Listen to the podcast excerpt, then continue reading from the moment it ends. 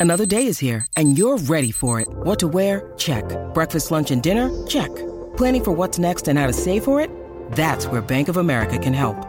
For your financial to-dos, Bank of America has experts ready to help get you closer to your goals. Get started at one of our local financial centers or 24-7 in our mobile banking app. Find a location near you at bankofamerica.com slash talk to us. What would you like the power to do? Mobile banking requires downloading the app and is only available for select devices. Message and data rates may apply. Bank of America and a member FDIC. With threats to our nation waiting around every corner, adaptability is more important than ever. When conditions change without notice, quick strategic thinking is crucial. And with obstacles consistently impending, determination is essential in overcoming them. It's this willingness, decisiveness, and resilience that sets Marines apart. With our fighting spirit, we don't just fight battles, we win them. Marines are the constant our nation counts on to fight the unknown. And through adaptable problem solving, we do just that. Learn more at marines.com.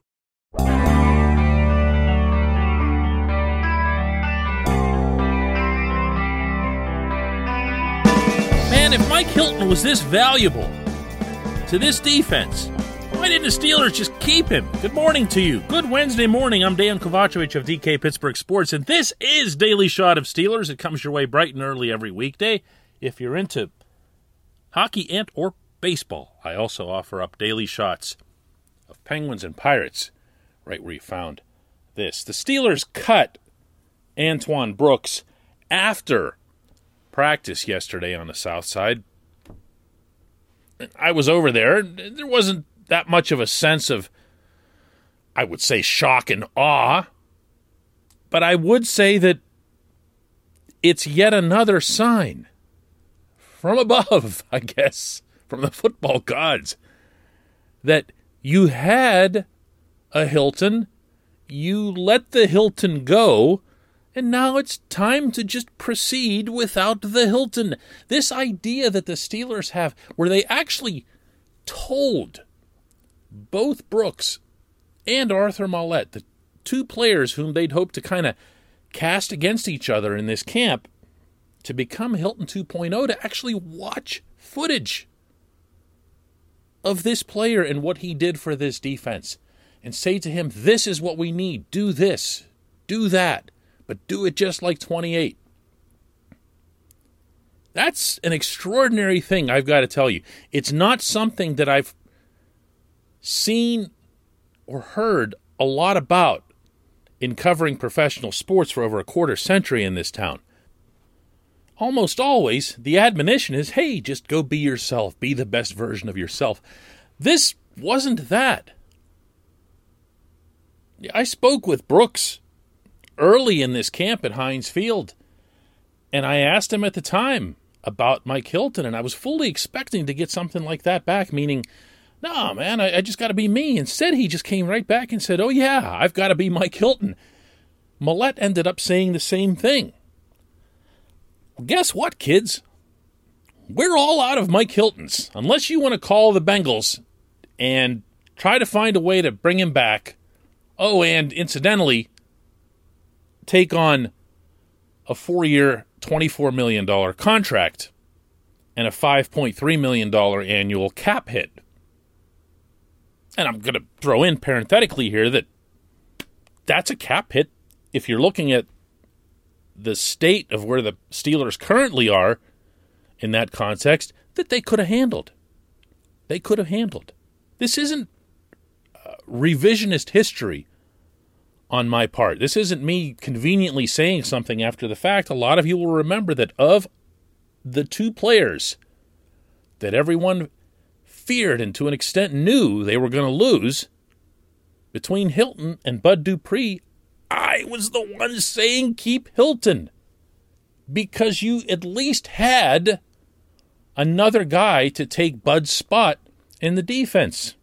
And now that's evident more than ever with the outstanding camp that Alex Highsmith is having. You didn't have and don't have a Hilton. So maybe there's a lesson to be learned here for everyone in the front office that if you have this component to your defense, to your defensive playbook, that you really value, that you really like, that you feel is a wild card that other teams have a hard time preparing for. And by that, I'm referring to Hilton's blitzing ability, his run stopping ability, the way he sniffs out the football. If you have that, my God, don't let it go. This portion of Daily Shot of Steelers is brought to you by Point Park University. Choose from nearly 100 career focused programs leading to bachelor's, master's, and doctoral degrees. Choose how you'd prefer to take those in, whether it's at Point Park's beautiful downtown Pittsburgh campus, whether it's online, or maybe you'd prefer a flexible hybrid format. Learn more about all of this at pointpark.edu. The Steelers have a slot corner. He's not Mike Hilton, but he's a slot corner who brought things to that position that Hilton didn't. I'm talking, of course, about Cam Sutton. Why isn't Cam Sutton being just put where he's always been? It's not as if there isn't a replacement at right outside corner for Steven Nelson. It's not as if Sutton is direly needed out there. In fact, if you look at what the Steelers' most likely plan is now, it's to start out with Sutton at right outside corner in the base defense and then move him inside on passing downs. Okay. Why? Why? I mean, I keep coming back to the Sutton contract negotiation this past winter where the team told Sutton as he left in January from exit meetings that they were going to do what they could to try to get him to the outside. But the reason that you want to be on the outside if you're a corner, being just totally blunt here, is that's where the money is.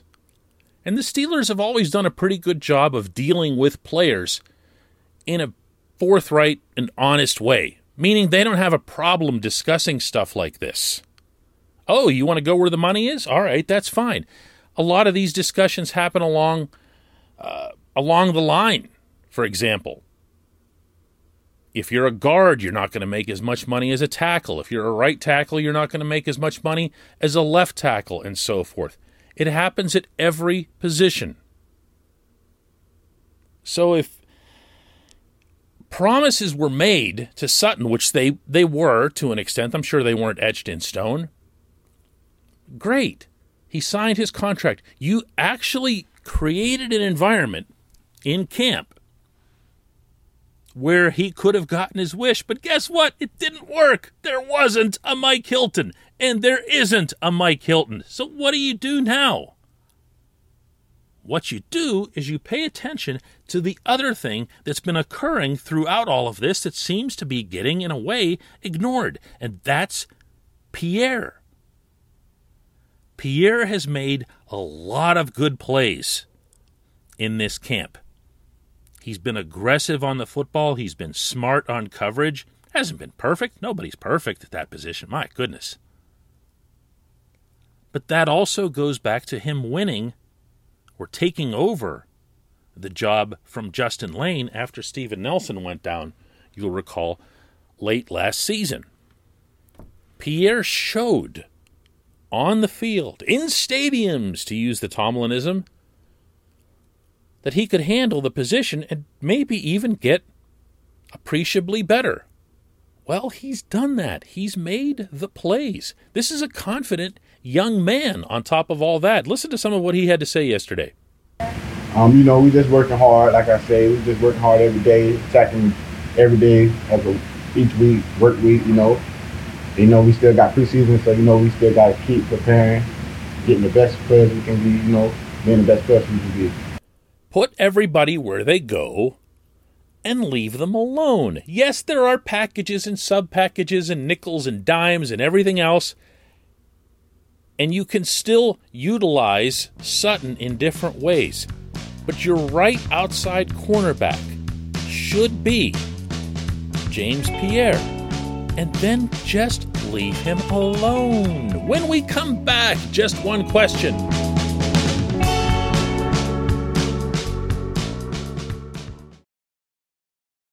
When you need mealtime inspiration, it's worth shopping Kroger, where you'll find over 30,000 mouthwatering choices that excite your inner foodie. And no matter what tasty choice you make, you'll enjoy our everyday low prices, plus extra ways to save, like digital coupons worth over $600 each week. You can also save up to $1 off per gallon at the pump with fuel points. More savings and more inspiring flavors make shopping Kroger worth it every time. Kroger, fresh for everyone. Fuel restrictions apply.